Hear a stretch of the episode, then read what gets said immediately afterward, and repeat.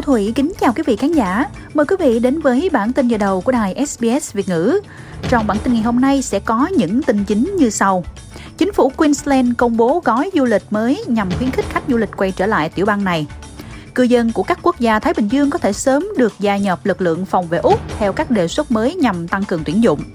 Và tin thể thao, cựu đội trưởng môn cricket David Warner đã tìm lại được chiếc mũ của mình sau khi chiếc mũ bị thất lạc trên chuyến bay từ Sydney đến Melbourne. Và sau đây sẽ là những nội dung chi tiết.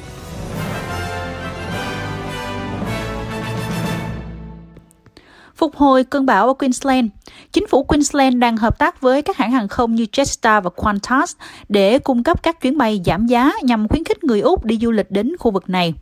Khu vực phía Bắc Queensland đã mất 270 triệu đô la từ lượng khách đặt phòng sau cơn bão nhiệt đới Jasper và lũ lụt nặng nề, gây căng thẳng cho các doanh nghiệp phát triển vào thời điểm này trong năm.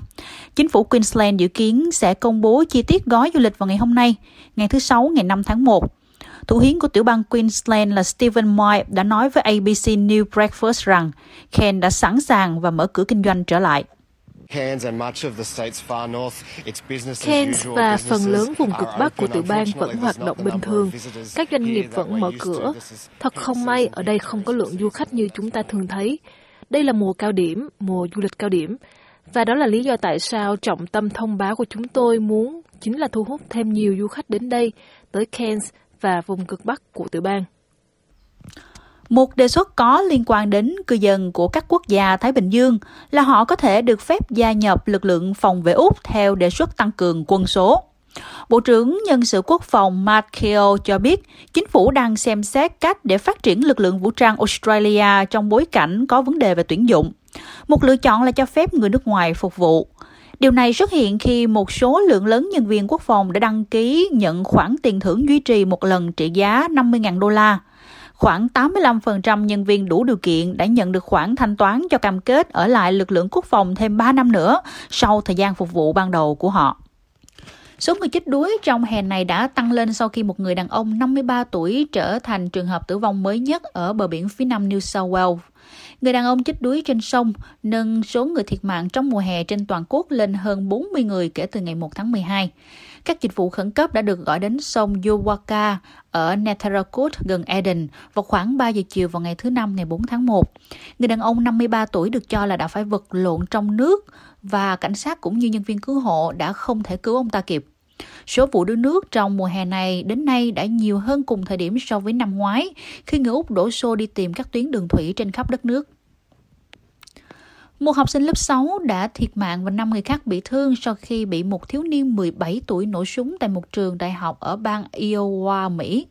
Cảnh sát cho biết họ tìm thấy nghi phạm là sinh viên 17 tuổi tên Dylan Butter, đã thiệt mạng với những vết thương do súng tự sát. Đây là vụ xả súng trường học thứ hai của Mỹ trong năm nay và cũng là vụ tử vong đầu tiên. Trợ lý giám đốc phòng điều tra hình sự Iowa, ông Mitchell Marovich đã cho các phóng viên hay. Bốn nạn nhân sống sót là học sinh và người thứ năm là quản lý trường học. Phản ứng của cơ quan thực thi pháp luật diễn ra nhanh chóng và ngay lập tức. Khoảng 150 sĩ quan từ các cơ quan địa phương, tiểu bang và liên bang đã được điều động trong vòng một giờ. Cuộc điều tra về thảm kịch hôm nay đang diễn ra.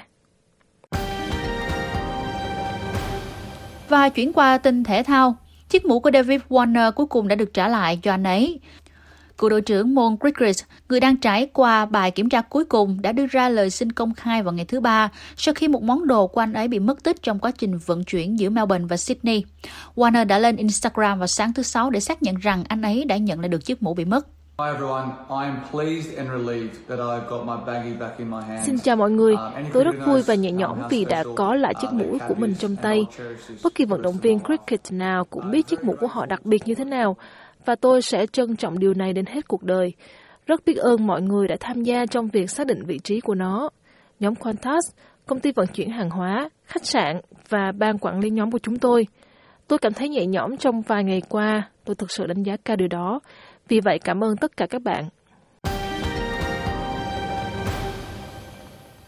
Thời tiết ngày hôm nay, ngày 5 tháng 1 năm 2024. Perth trời nhiều nắng 32 độ, Adelaide có mưa một vài nơi trời nhiều mây 32 độ, Melbourne trời nắng 28 độ. Hobart trời nhiều mây 26 độ. Canberra trời có mưa một vài nơi 24 độ. Wollongong mưa một vài nơi 24 độ. Sydney trời có thể có mưa nhiều mây 25 độ. Newcastle trời nắng có mưa một vài nơi 25 độ. Brisbane mưa lớn ở một vài nơi 31 độ. Kent trời nắng 33 độ. Darwin sẽ có mưa và một số nơi có bão 34 độ.